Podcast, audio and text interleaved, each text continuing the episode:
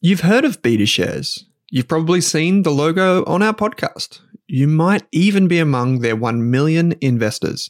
So you can imagine that I'm delighted to say BetaShares is the official ETF partner of the Australian Finance Podcast. With nearly 100 exchange traded funds, you can go to betashares.com.au and immerse yourself in ETFs and unique insights covering all of the sectors, themes, core and satellite positions you could want. Think cybersecurity through the Hack ETF, robotics and AI with the RBTZ ETF, and uranium with the URNM ETF. The list goes on. To explore the BetaShares ETF range, visit betashares.com.au, read the relevant PDS and TMD on the website, and consider if the fund is right for you. BetaShares Capital Limited is the issuer.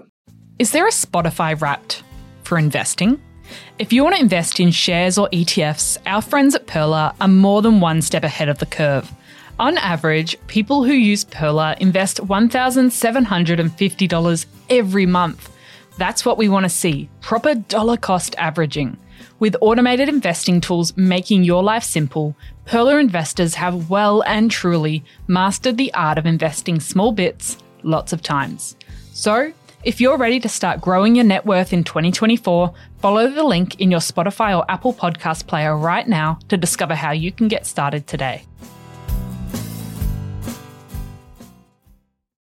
Hey there, here's a quick note. This podcast contains general financial advice only. That means it's not specific to you, your needs, goals, or objectives, so don't act on the information until you've spoken with your financial advisor. You'll find our full disclosure, disclaimer, and link to our financial services guide in the show notes. Hello, I'm Kate Campbell, And I'm Owen Rask, and you're listening to the Australian Finance Podcast. a podcast where we talk about money, finance, investing, and all that good stuff. We're helping you invest your time and money better one podcast episode at a time. Yes, so please subscribe if you like the series. And don't forget you can find us on social media. We're on all the platforms. Kate, where can people go? You can find us on Instagram and Twitter at Rask Australia. That's R A S K Australia. Mm-hmm. And I'm Owen Rask on Twitter or Owen Rask AU on Instagram. Beware the imitators. People like to copy us. Without further ado, let's jump into today's episode. Kate Campbell, welcome to this episode of the Australian Finance Podcast. Wonderful to be back for another episode in our summer series. Yes, we have a very special guest in the studio with us today. Drew Meredith, how you going? Pretty good. Thanks for having me. For folks who don't listen to the Australian Investors podcast, that's the yellow one in your podcast player. Drew and I co host that every week. So this is the first time you've ever, in the history of us knowing each other, appeared on the finance podcast. First crossover. First crossover. Yeah, you had to walk, what, five feet down to the studio? Into the same studio. different chair. I think maybe different yeah, chair. different chair, more professional. and you're a financial advisor. Yes. How long have you been doing that for? Uh, started in 2005, so 17 years now. It's a long uh, period of time. A very Yeah, long wow. period. A lot of change during that period. So what are you like, 27, 28, something like that? yeah, yeah, I started when I was 12. So what are we talking about? Flatter Kate? all your guests. Don't look a day over 30, mate. No. So today we're talking about dividend income stocks and a few different ideas and what they are and how to find some of that information. So we've got Drew, an actual qualified financial advisor, to chat us through all of this in today's episode. Deal with a lot of retirees, so dividend stocks are completely central to that This discussion. is your bread and butter. yeah, right in the wheelhouse, as the, the saying would go. Yeah. Is it possible, just as a very broad strokes, is it possible to get 5% income from a portfolio sustainably? Yes. Okay. It's a short answer, but uh, I mean, we work on. I think I've, I've said on the Investors podcast a few times. We work on this very basic assumption that a, a de- balanced portfolio, so broadly balanced between growth and uh, defensive assets, you can expect five percent per annum, and that's probably changed a lot in the last twelve months alone. So term deposit rates have increased. Uh, it, it, dividend yields, everything is kind of increasing significantly. Yeah. Well, you can get over 4% from div- uh, from term deposits alone. Exactly. Yeah. So many more options. A few core tenets to dividend investing. One is obviously we want to have balanced portfolios. So just to confirm, would you wouldn't build a whole portfolio out of just dividend stocks, would you? Like everyone's wealth in dividend stocks? No, not at all. So our the premise of or the way we tend to build portfolios and the people we build portfolios for are generally retirees or those nearing retirement or want a passive income. Uh, and the key there is if you're going to have that passive income, it needs multiple sources of of return or, or income. You, you don't want it all to be from, say, the banking sector or the resources sector or just from shares in general. Yeah, you So want you split across asset classes. so you want like cash, you want some bonds, all that sort of stuff. Maybe exactly. maybe some property depending on the client. You want to know the income's coming regardless of what's going on elsewhere in the economy and in the market. Mm. It's key. And a question we get a lot is why do com- some companies pay dividends and some don't? And why do Australian dividends seem to be a lot higher than maybe our US ones? Yeah, the tough question. Uh, I mean, the, a big reason for the for dividends being high is probably the nature of the tax system here, where uh, dividends are, are more favorably favorably taxed than capital gains. Whereas if you head over to the US, the capital gains are taxed more attractively than dividends over there. So that's why things like buyback on market buybacks of shares in the US are more popular versus big chunky fully franked dividends. And yeah, franking credits are central to that entire discussion. Yeah. So franking credits being just Australian. Yeah. Yeah. Um, so so some companies pay them, some companies don't. Yep. Um, do you naturally look for companies that or shares that do pay dividends? I think you want a combination of both. And you want, uh, I mean, there's two things you want from every investment income or growth. Some are going to give you more income and some are going to give you more growth. Uh, I mean, the reason one company wouldn't pay a dividend, we, generally you'd think, is because they can invest that money better themselves. By paying a dividend, they're saying they've got nothing better to do with it and they're paying it out to shareholders. Yeah. That's the way, you know, macroeconomics 101 would probably explain Yeah. it. Uh, but it, it, it does get to a point in Australia where if you if you cut your dividend, your share price is going to struggle. So Because people demand dividends, dividend, yeah. basically. Yeah. Yeah, right. But I'd say our, so our, our, the way we invest into ASX shares, it is pretty. I'd say it's probably eighty percent focused on the income they can produce, which can offset the lower income you get from overseas shares and other parts of a portfolio. Is focusing on investing with company in companies that pay a dividend usually something that you look at for older clients or people close to retirement? Like, would would should I even be looking at dividend stocks? I think it's uh, re- appropriate for everyone, um, but it's probably more about the balance. So if you're younger and you're more, you don't need to draw an income from your, your portfolio, then you'd probably be more interested in making sure that compounds or even reinvesting the dividends Yeah. uh, or investing into companies, you know, a, a CSL versus a Telstra, where one pays nothing in dividend but can constantly reinvest in itself. So I think you'd probably just tilt more towards those companies that are growing versus the ones that are paying out all their profits. Yeah. Because that's when they've meet, reached maturity and they might not be investing enough for growth. Yeah, and you still want companies that are paying dividends to be in re- reinvesting because essentially, if they're not reinvesting themselves, they're they're not go they won't go anywhere. Which is the biggest challenge. That's why you, you you know you payout ratios is probably something you've discussed on here as well. You know, Well, it's interesting. I think we have. What does that mean?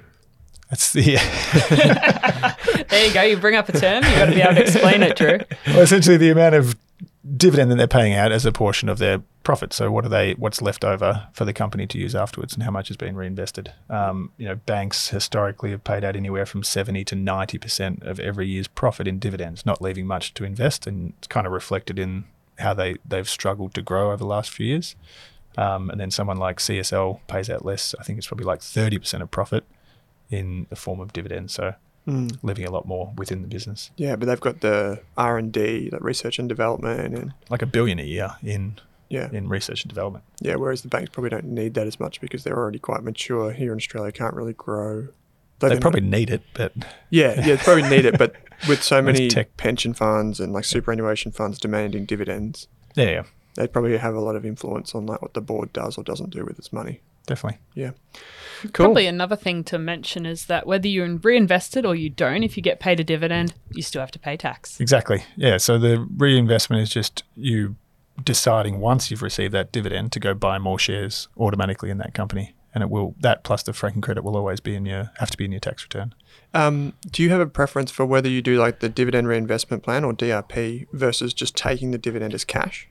We prefer. We think. Uh, Investors should have the option, and rather than constantly rebalancing, the, the risk of reinvesting in that individual stock is if one stock performs significantly better than another one, the size of that holding will keep increasing.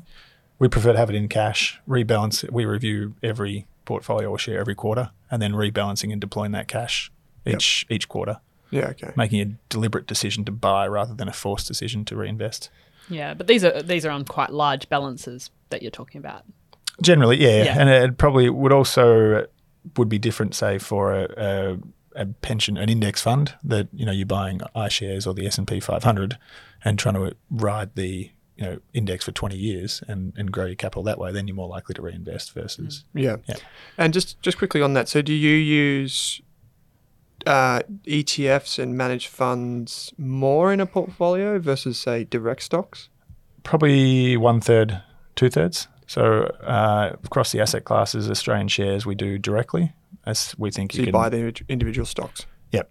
Yep. We think you can replicate parts of or slightly improve the income compared to the ASX if you do it directly, Mhm. um, and kind of offset some of the uh, weightings that you get if you ju- if you just rely on a on an index fund. Because you can do that for your clients well. through a platform where it's all kind of like managed, right? You can say sell this one, buy that one, sell this one, buy Yeah. that one. Yeah. If through a platform, all the dividends come in, you rebalance quite easily. Yeah. Yeah. And then for like the US market or global markets, you might be using managed funds or ETFs. Yeah, generally. So we're more and more looking at it a, a passive index core, so an ETF core, or a, a quite a cheap S and P 500, sometimes the ASX 200, and then using direct holdings in Australia or managed funds or other ETFs overseas or exchange traded managed ETMFs Yep. as well to keep the acronyms going.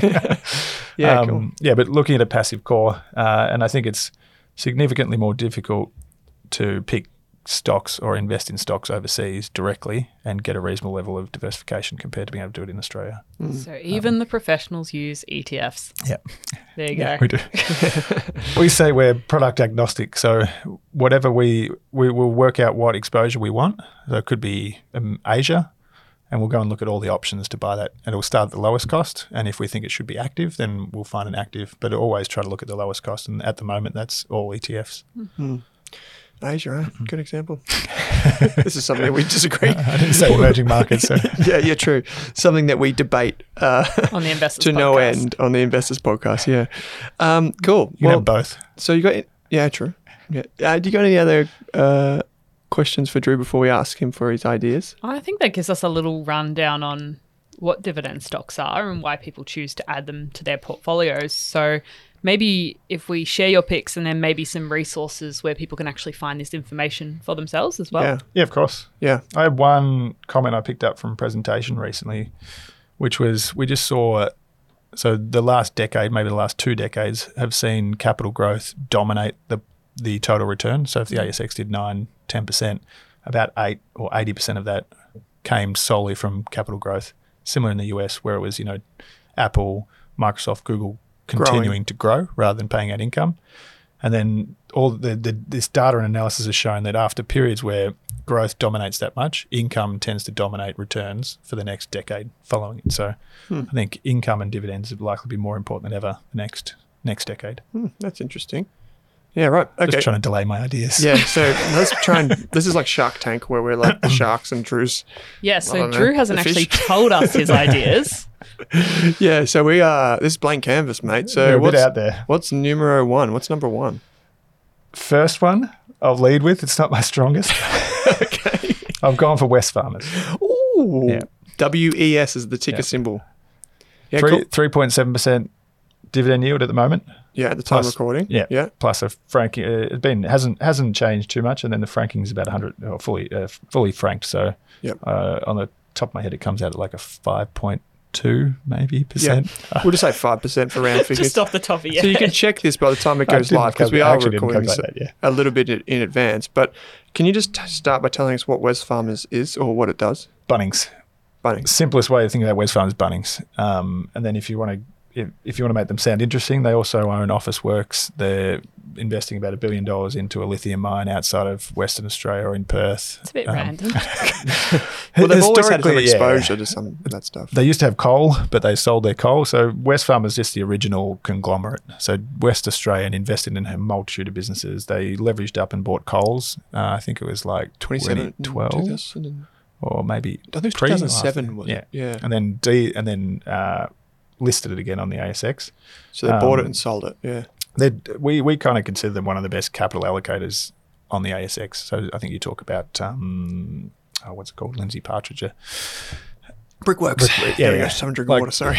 They're almost like a listed investment company, but uh, they, they just own and operate businesses. So Bunnings, lithium mines, industrial services, so like leasing equipment to miners, Kmart? Officeworks, Kmart, and Catch of the Day. So they bought Catch of have the led Day. with Kmart. Kmart. it's not doing very well. yeah, we don't, we don't talk about Kmart. Profits falling there. And then they went online. They bought Catch of the Day or Catch Group. Uh, you might have had. Have you had him as a guest before? No. No. Is it Lieber? Is it Leibovich? Leibovich? Oh, Um, right. Okay, is it? Right. And I think the one, the bidding war for the Australian pharmaceuticals.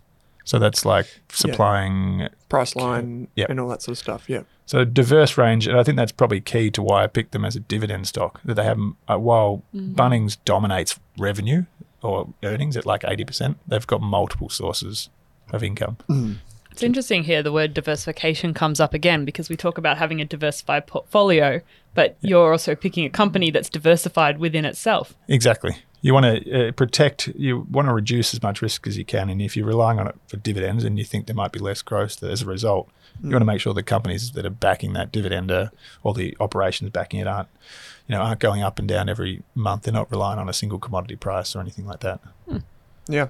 Um, Wesfarmers is like a family favorite. You said something before uh, about capital allocators, which is not a phrase that we use that often on the show, but can you just tell us what you mean by that? So the way management is using the the profit or the retained profit of that company to reinvest in themselves, whether that's you know going acquiring a business, adding a new source of operations, divert like finding new streams and new customer bases within, um, and they've got seven businesses. I think six of them were growing. Kmart being the only one. That's why I didn't leave with Kmart. um, but yeah, the, how how, you, how is that management using the money that they're creating or the or the profits they're creating to grow their business going forward? Yep. And you want growing earnings to support a growing dividend at the same time. So we'll have a link in the show notes to this, like for this episode, where you can follow along, and we'll have uh, in that maybe we'll put in some like charts and some resources like the annual report and all that, so you can go and learn about Wesfarmers if you want, and you can see how the company's performed over time. Uh, Drew, that's a pretty good one. I feel like Wesfarmers probably in my top ten dividend stocks on the ASX, to be honest.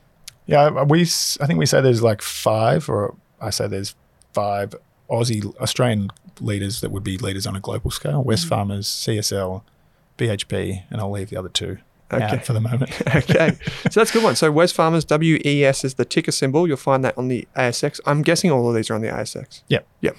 Um, okay. Are you happy with that, Kate? You got any more questions? No, sounds good to me. Cool. Numero two. The next one I'd, I'd be wary of using by itself.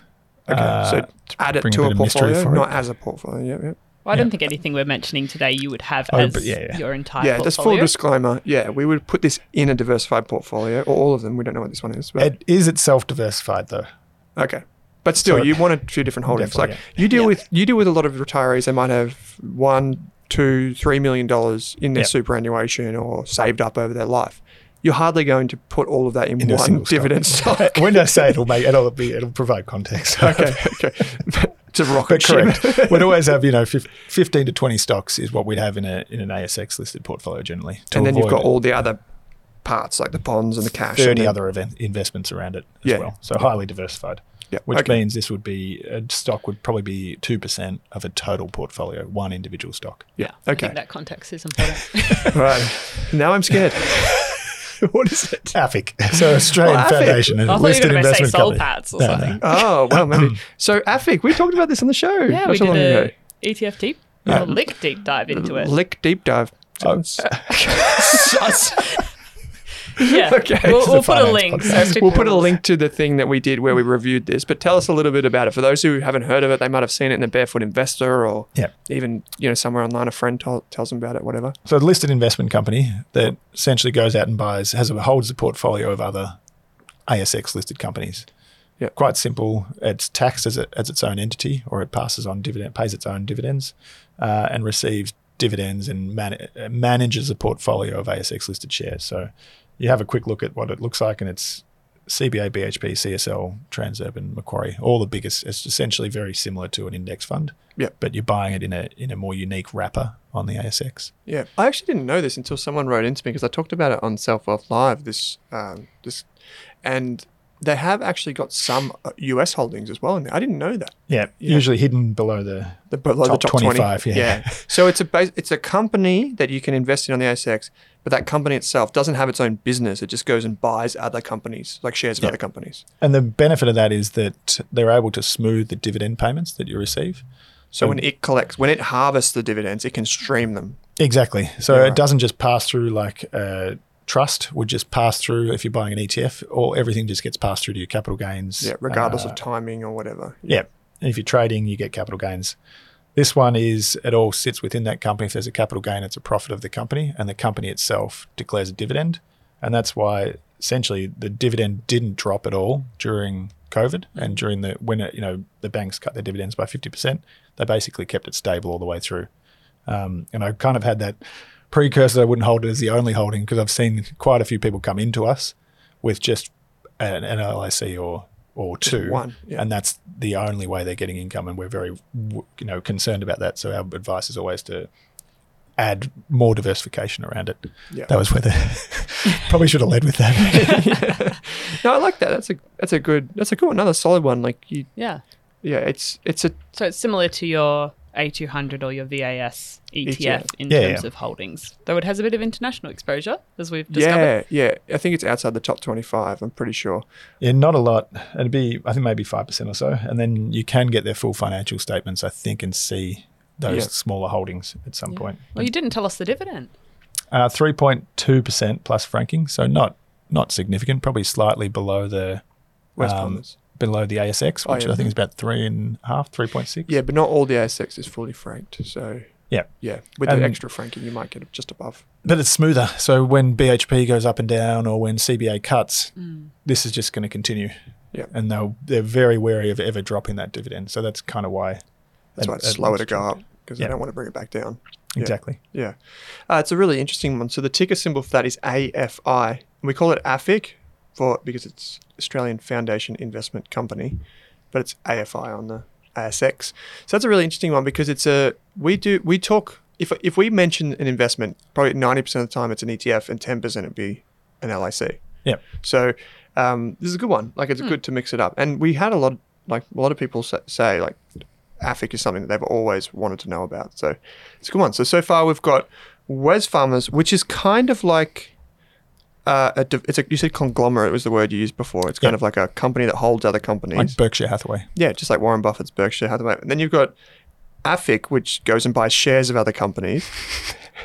What's Is it number? general theme? What's number three? All right, I call this one Back to the Future. Oh, should we guess? Should we guess what that All right, means? we'll each get a guess. Back to the Future. Stick to ASX 50. Maybe even 20. Oh. Macquarie? what do you think it is? Not a chance. Oh, For so- you. okay. I do like Macquarie, but CSL? not you this already time. said CSL, so you're Yeah. probably not going to. What is it? Telstra. Oh no! Oh, no. True. Back to the Future. You said boring, but Jesus. How is it? How is one of the fastest growing technology companies in Australia boring? what? Telstra? Is it Maybe really? Profit Oh, and free, free cash flow growth, no, Okay, not sales growth. Okay. not customer growth. so, tell us a little bit about Telstra. Well, just this is why it just increases dividend for the first time in seven years. Oh wow. So something's changing at Telstra. There's there's movement, and no, the dividend's still three point eight plus franking. I'm not going to guess that one. Yeah, I said five point 5%. three. I reckon it's probably six percent, Let's just go five. Plus two, Let's yeah. just say everything's nearly five. five or more. but it's you know it's had a terrible fifteen years. Sorry, Andy Penn and is it Vicki Brady? Is it Nikki or Vicki Brady? Yeah, we'll just go with both of those. Yeah. Andy Uh, Brady. terrible like 10 years. And part of the problem was they always paid out all of their profit as dividends and Yep. they never reinvested. And then they got to a point where competition started to come in. The NBN came in, which has basically stripped out part of their business. But they're finally at a point where most of that disruption is gone. They've got f- free cash flow growth's growing. They've got the best network and 5G. You know, we were in Tasmania a few weeks ago. Vodafone had no chance down there. and you had to have Telstra. In a lot of places, you still have to have Telstra. Uh, profits up, they're and they're about to realize the the value of their long held kind of infrastructure. So their mobile mobile towers, their data centers, they're freeing up capital uh, and focusing more on the the growth opportunities. So Yeah. rather than investing in those new towers, now they can keep some of that money. yeah, sell off half of it. In pension funds like Australian Super and these sort of groups love buying anything that has a regulated income stream. So they're realizing capital in that and allowing them to double down. You know, digital infrastructure and 5G is like the the the infrastructure of what we're doing. To Oh, make it back to the future. That's why How are they competing I'm overselling it, aren't I? with all the um like the Amaysims and the Aldi Mobile and the Circles? That's more in so most of their growth's coming from mobiles and and five Gs. So the the challenge with the NBN and the direct, uh, I mean most of the what do you call it, the direct modems or the direct connections into houses barely make any money either. Um, And the challenge there there might be a tailwind in the NBN that they're finally writing down the value of the NBN because they, they were looking to increase the price, which obviously everyone makes the same amount of money out of NBN sales, which is basically nothing. I think it's like four or five percent. So that's a potential tailwind, but uh, that business has already been destroyed. So that's where they can go with the rest of it. Telstra Ventures, which has been, Yeah, venture think- capital. I think they backed um, FTX, unfortunately, Oh boy. as a small holding in a venture capital portfolio. Diversification remains key to that. But yeah, uh, Telstra Health is a growing part. So connecting hospitals. Um, and the, the the years of spending billions on capex just to keep your communication towers starts to disappear.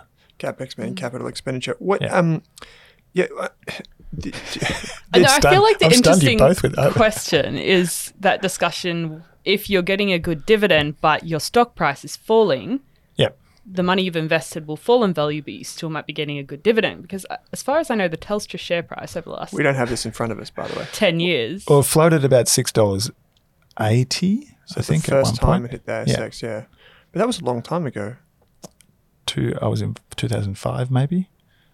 I've been in this for a while. That's when Where- you started it as an advisor. uh, we should get the share price chart 370? up. yeah, while Drew does that, um, just to confirm one thing there. four dollars. Four dollars. Okay, so but it would have paid some of that, most all of that basically covered. The rest of it covered in dividends. All your income, all your return has been from dividends from Telstra. Yeah. So what you're saying now is that the, or what I'm trying to say, sell, is that the company has finally been reset. You know, when the NBN first came out in 2007, was that 2007 as well? I They think were- I think the NBN was later. I think the NBN, 2012. yeah, maybe been 2012. Yeah, Essentially, Probably in Telstra, primary school back then. yeah. they were talking too long. Not me. I'm an old guy. Well, they were told then to s- separate their business, structurally separate, sell mm. off their infrastructure, remove the monopoly, and they said no and didn't even bid for the NBN. So it could have been, and that triggered 10 years of just being competed out of Yeah. the industry and selling off their copper wires and, and not being able to make, essentially make any money. So Yes. what I'm, yeah, There you go. I see the, the digital infrastructure theme as being pretty powerful mm. and 5G central to that. So what? So what's actually happened? Just for people that are playing along and don't know the story, Telstra was originally owned by the government and Yep. was paid to put pits in. Those are those like those rectangular looking little, yeah, pits that you see on the sidewalk all throughout Australia, and that was over the course of decades. And that was super labor intensive, expensive, hence why the government paid for it back in the day as Telecom Australia or something. Yeah. Um, and then Telstra inherited those assets that we call it the copper wire, the copper pits, all around Australia. So it could, it was effectively a government-like business that was on the ASX, and so that's what made it really appealing. Was that your- Monopoly. yeah, your Aussie broadbands, your Vodafones, your TPGs, even your Optuses of the world had to pay Telstra what we call wholesale rates. Telstra was obviously regulated to a certain level, but then when the NBN was going to be rolled out, which was fiber, they basically had to replace that backbone with fiber optic cable, right? Yeah. And Telstra said, "Nah, we're not doing it. Uh, we're not going to even try and bid for just it." done it in yeah, hindsight. in the end, yeah. Yeah.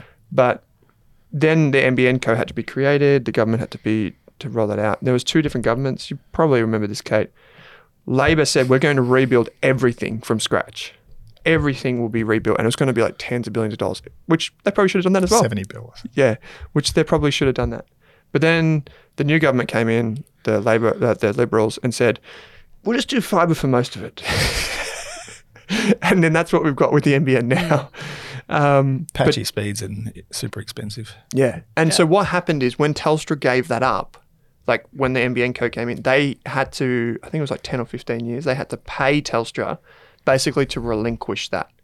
So they had to pay them a certain amount of money to say, hey, we're taking your assets, we're taking your assets, we're taking your assets, because otherwise Telstra just would have im- like almost imploded. Yeah. So not only that, then Andy Penn came in as um, CEO and said, why do we have 113 phone plans? Let's make it like 1800. 1800 phone plans. Why don't we make it like five? I got it to eight yeah, well, eight. or There you go. 12.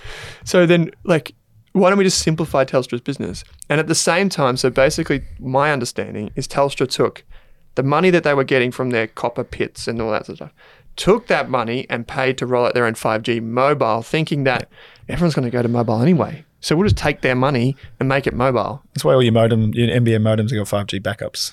Yeah. Like, and they're all backed by Telstra generally. So Yeah. So then your question about Amaysim circles. I think you're the only one I know that uses it, Circle. Uh, I'm sure it has many other customers. Oh, it does have at least one other. Uh, so, but everyone rides over the top of those networks. Yeah. So they ne- none of them pay for their own. Uh, Vodafone would and Optus would pay for their own towers and that sort of they're, stuff. like, just white labeled. yeah, but they still need to connect to the NBN some way. Even Telstra needs to connect to the NBN some way. Yeah. Because it's more efficient to send via fiber than it is via the in, uh, via the, the airways. But I think your point is right, though. You don't want to buy a dividend stock that's losing. Yeah. You don't want to cannibalize your capital. yeah. So most people that have got it have probably got a yield of eight, a return of eight percent for the last five years, but it's all been dividend, Yeah. and you got no growth out of it. So it depends on your objective, and if you can offset that with growth somewhere else. But uh, I personally, I think, and the, the my view is that it is entering a period where it has the potential to mm-hmm. to grow, and it Yeah. that comes because it reset its dividend. It used to pay seven percent or eight percent. Now it's paying four. So it's kind of reset its dividend and hopefully reinvesting to allow the dividend to grow mm. finally mm. again. Do you have the dividend in like cents or dollars? Can, can you pu- pretty much. Can you um, pull that up? Because um, the thing about this is what a lot of people probably have missed the salient point here, which is that you don't need much growth if your dividend is meaningful. So if Yep. you've got a 5% dividend with franking credits, you probably only need 3% growth over time to then mm. get like a good, respectable 8% return. Yeah. Yeah. A lot of people don't think like that though. They think, oh, I need my stock price to go up 20% per year for the next five years for it to be good. Yeah, yeah. That's not It's- necessarily how it works. Yeah, you just don't want to be enticed in with a good dividend to a dying company. Yeah, the Yield old trap. robbing Peter to pay Paul type trick out of one pocket and in the other. Dividend 16 cents for the last four years. 16. Before that, it was 30. So that's when in 2018, they Yeah. essentially cut it in half. Share price tanked. They did what, you know, retirees did not want them to do. Uh, and that allowed them to reset. That was when the worst of the NBN was kind of hitting. Yep. Reinvest, do all the, you know, start simplifying your business. And then it's slowly increased for the first time. You mentioned payout ratio at the start of the show. That's the amount of money that is taken from the profit pool every year and paid back as dividends.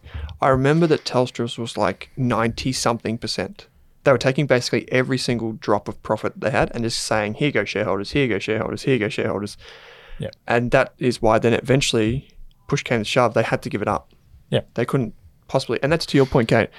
You also you don't want to buy a dividend stock that has a falling share price, but you also don't want a dividend stock that then cuts its dividend. You know, so you want it. You have to find a balance between like a, a sustainable balance between dividends and growth, which a lot of people just go, ah, ten percent dividend, I'll buy that, and then it gets cut in half. Well, that's a yield trap. And then There's a lot of stock that falls. in, in mining companies at the moment Yeah. where you've got great, you know, coal. I think you covered recently. They've got incredible strength in the in the coal price, but dividends will fluctuate with the price of that single commodity. Yeah. So interesting. So you've got this is oh by the way this is TLS TLS on the the ASX. So we've got uh, Wesfarmers, which is like what we call industrial, so it kind of does a bit of everything. Um, we've got a listed investment company in AFIC or AFI is a ticker symbol, which is like a company of companies. Yeah. And then we've got Telstra, which is a telecommunications business. A future facing telecommunications business. We'll have to Drew do some more research Kool-Aid. into Telstra. do you own it now? Oh, do you own any of these? Yeah. Yes, Wesfarmers and Telstra, not Yeah, right. AFI. Money where your mouth is. I like it. Yeah. I don't own any of them. Do you own any of, any of them? No. If you own VAS, you do. Yeah, well, if we own, yeah, in which in which case, yes. Um, if you were to pick any of these, which one would you pick? Just as like which which business? You don't have to pick which stock. Clearly not Telstra. Probably Wesfarmers because AFI replicates a lot of what I've already got in my ETF portfolio. Yeah, that's a good answer. I'd But I mean, I'll have a look at Telstra, Drew. I'll, I'll do some homework over the summer. Yeah, Past performance is no predictor of future performance. yeah, Yeah, in the other way Hopefully, here. yeah. yeah. But yeah, I'd probably go Wesfarmers too, just because it is. I like the business. I think the business, the management team are really like I love Officeworks. a plus. I'm See, the there best quite often. businesses often don't always turn out to be good investments. Like off, like Kmart. I love Kmart, but it's a pretty terrible Really business. bad. Like when you think about it, they have no profit margin because they're selling spoons for, for free, basically. Essentially. So Yeah. yeah. I think Drew said he had a bonus for us. oh, I did have a bonus. It was Ooh. it was right out there though. okay. So this is like no, this is just like pop it on your watch list, research it yourself, kind of thing. Exactly. And then when you're trying to build a broader portfolio, you want income sources from other asset classes, not just equities. This is probably a portion of both. Equities equals shares. Yep, go on. BHYB. BH. No, BYHB. BYHB. yep. I don't think I know what that is. HB. What the heck is that? Hybrids. Oh, So it's the hybrid tracking uh, benchmark ETF from BetaShares. Oh. s- I said, You're going to have to do some explaining here, Drew, because I don't think we've ever talked about hybrids on the finance podcast. Did you say B H Y B? B Y H B, I think it is. BYHB. yeah, I think. I Okay. hope. Okay, go. check that. So So preference share is like a or a hybrid is a preference share. A preference share is a, s- is a a version of the equity or like a like an ordinary share is, but it has uh, parts of it are like a bond or a term deposit, not anywhere near like the risk of a term deposit, but it pays a, a six monthly interest payment linked to the cash rate or the bank bill swap rate that you uh, yeah, receive every six months and can convert to equity in worst case scenario. So people say it's a combination of shares and bonds at the same time. so that's why hence hybrid. Yeah. If any viewers of Vampire Diaries, you know that you can get a hybrid between a werewolf and a vampire. You know what I'm talking about, Drew. you get it. It's, it's I'm not that Vampire- old. it's Vampire Diaries. you watch fanatic. Vampire Diaries? No, I don't. But he knows what we're talking about. Yeah. Yeah. So, but that's Twilight, wasn't it? Twilight. Did they have hybrids as well? I don't know. I can't remember. But anyway, The the, kid. The kid. It was like human and vampire. oh yes, it was. It died. Anyway, so um, I find it. In, this is. I put this in because everyone's worried about inflation and uh, in interest rates going up and what impact that has. So major bank hybrids Yep. ETF. preference shares pay a coupon or pay their interest payment on a set margin. So that could be 2% above the bank bill swap rate. The bank bill swap rate is similar to, say, the RBA's cash rate, which is 3.1%. So if you think it's 3.1, they pay 2% more than that. You're getting 5.1% fully franked every six months from this poor portfolio of assets. How much did you say? The yield at the moment is actually 5.9. Okay. So why would I go for a hybrid over a something like AFI, which You- is diversified shares paying a dividend, or just a bond portfolio? you're giving up in the case of shares you're giving up growth so you're not taking there's there's very little equity upside they're, they're, they're when they're first issued they're issued at $100 and they'll trade around that but they'll be bought back in five to seven years at $100 In the case of bonds. in the case of hybrids.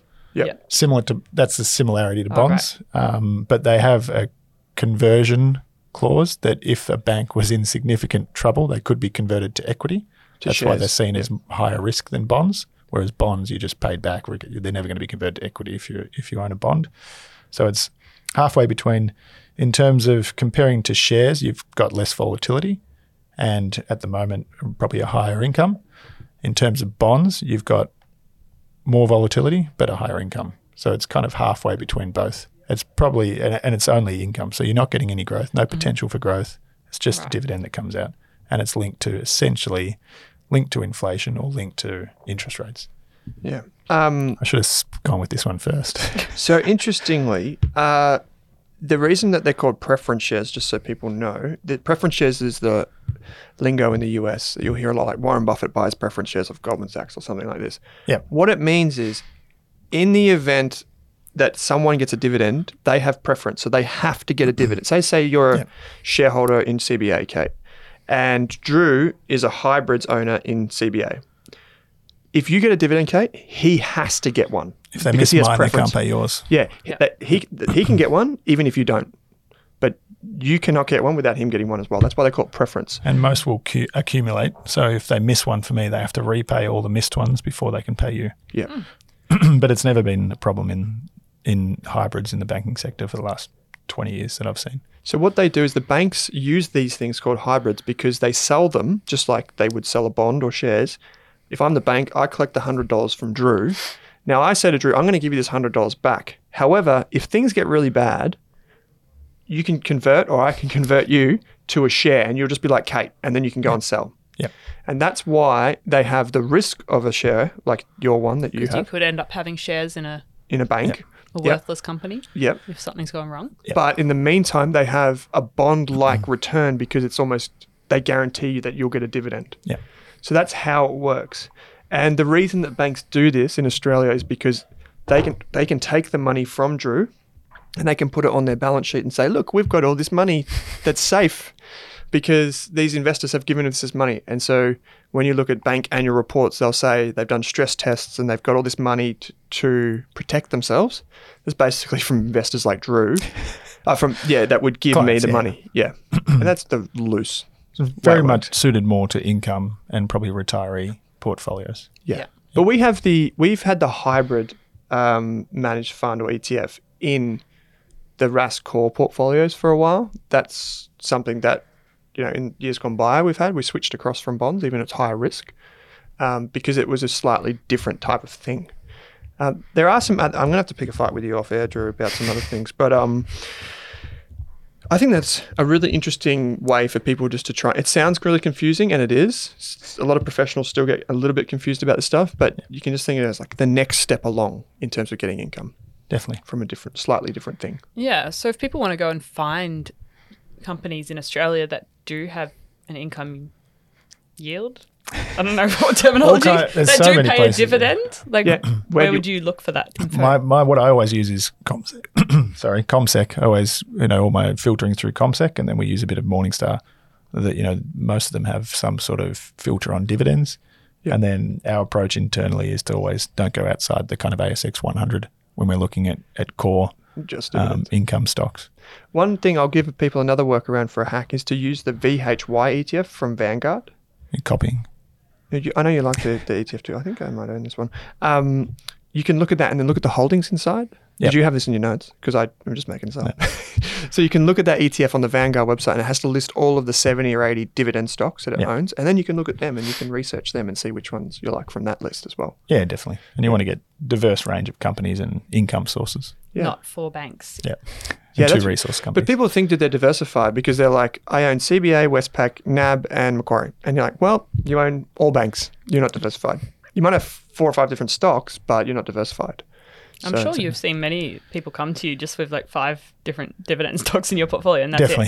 it. And it'd be like they could probably better off buying the ASX 200, but they'll hold Mm. three banks, BHP, Telstra, or maybe CSL, um, and they'll think they've done incredibly well, which you know, falling have, interest rates has probably helped over that period. Yeah, or people that have owned CSL Yeah. for the last decade or so. It's hard to convince them, a lot of people, to change, even Mm. even if the circumstances are changing, and even if you know that is more risk than they should be taking. So one company struggles, one industry struggles, Mm. their dividend could be hit, you know, twenty percent of their income source. Mm. You wouldn't do that in in in you know retirement. You're trying to reduce those risks as much as possible. But you see, a lot of those people that bought CBA and CSL and all those big BHPs in the 90s when CBA and CSL were float, floating or getting on the Two dollars ASX, a share. they bought them and now they're up to 100 bucks. So it's easy that like those positions would bubble to the surface as like, you've made so much wealth for me, CBA. Thank you so much. Although to, the capital gains to sell some of those positions that they've been holding for the three tax, decades would We, be. we try and get people to, to reduce, and we'll always recommend it. Uh, We our view is you only get a few chances to say everything you think. Yeah. You just do it So you slowly lead with it. years? yeah, yeah. we think it should be here, and then over financial years you do it. If it's in super, that's that helps because a lot of that is tax free, and you can you can sell it as as you want. Then it's a different discussion. How do you convince someone to sell a portion of their most successful holding? Uh, but so many, so under diversified or naively diversified, we probably talked about before, where you think it's you, you know you're in you're you're well diversified and and not at risk, but definitely are. Yeah. We could do a whole session on that. Yes, we can. Well, Drew, we've talked about a lot. Um, in in this episode about dividend stocks, about passive income from the stock market. It's a wonderful feeling when you get meaningful dividend checks. Um, you mainly deal with higher net worth or re- like people that are going on retirement, right, Yeah. in the financial planning. So uh, I'm guessing a typical, well, I know a typical, like it'd be more like a couple or a single approaching retirement, you know, probably over a million dollars in superannuation at assets. Yep, on average, yep. Yep. And they come to you, they get strategic advice as well as like investment advice. And ongoing, ongoing management as well, yeah. Yeah. So, Yeah. so if you are in that that bracket and you think that you want to speak to a financial planner, I always say that it's you need advice as you approach retirement, and ideally not the day that you hit retirement. You'd be surprised. Do it I before retire that. next week. yeah, do it before that because then it gives people like Drew and yourself the opportunity to actually make strategy Yeah. like changes eh, that are tax effective before you go into retirement, which And- is so important. and use that legislation and the opportunities as much as you can. Yeah, absolutely. Uh, and you can find Drew at wattlepartners.com.au slash contact. Uh, there's a form there that you can fill out if you want to get in contact. Otherwise, you can email him directly. Um, he's also on the Australian Investors podcast with me every week. So you can ask us your questions on any of the Rask websites. There's a big button that says ask a question. If you just like the Investors podcast, and if that's where you want to hear from Drew, just go and do that. And that's a good way to get in contact. Cool. Well, that was fun, Kate. Yeah. Dividend stocks. Dividend stocks. We've got a, you got, sounds like you've got a bit of reading to do over And, some and hybrids. yeah, hybrids. Enjoy the 160 page documents that they come with. I just remember at my last job, everyone being very confused about hybrids, including the investors. so, like, quite a complicated product. Definitely. Yeah, they've got a PDS that's like 120 pages long. Yeah. But yeah, so follow us on the Australian Investors podcast if you want to learn more about hybrids, but even dividend stocks. There's some great names to put on You've your got a watch whole list. passive income series. We've did a passive income podcast. series. Yeah, Yeah. if you cre- if you create a free account or you have a free account on Rask, there's a thing that you get in the report section. You get a free report. So um, that's got Drew and I with the four four part series, full write up with everything that goes along with that. So um, check that out. Yeah. Yeah. Well, Drew, thanks for joining us. Yeah. thanks, for having me. Yeah. And great. Kate, as always, thanks for joining me. Thanks for tuning in to this episode of the Australian Finance Podcast, where our mission is to improve the financial futures of all Australians. If you'd like to learn more, create a free account at rask.com.au forward slash account to download free episode workbooks, bonus resources, and take our amazing free personal finance courses. You can also join our online community by following the link in the description. If you enjoyed the show, what we'd love is for you to leave us a snappy review on iTunes. And you can follow us on Twitter and Instagram at Rask Australia. Kate and I are also on both of those channels. Finally, if you have any feedback, suggestions for episodes or guests to come on the show, or you just have a question for us, shoot us an email at podcast at rask.com.au.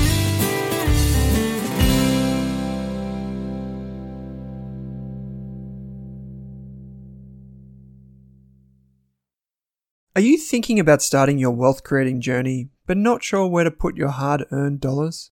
InvestSmart can help. InvestSmart offers a free quiz that makes it easy to find the right InvestSmart ETF portfolio to help you reach your goals. Just visit investsmart.com.au and hit Get Started. Answer a few simple questions about your goals and how much you want to invest, and you'll get a tailored statement of advice with a portfolio recommendation. You can visit investsmart.com.au for a no obligations free statement of advice. This ad is brought to you by InvestSmart Advice AFSL 334107.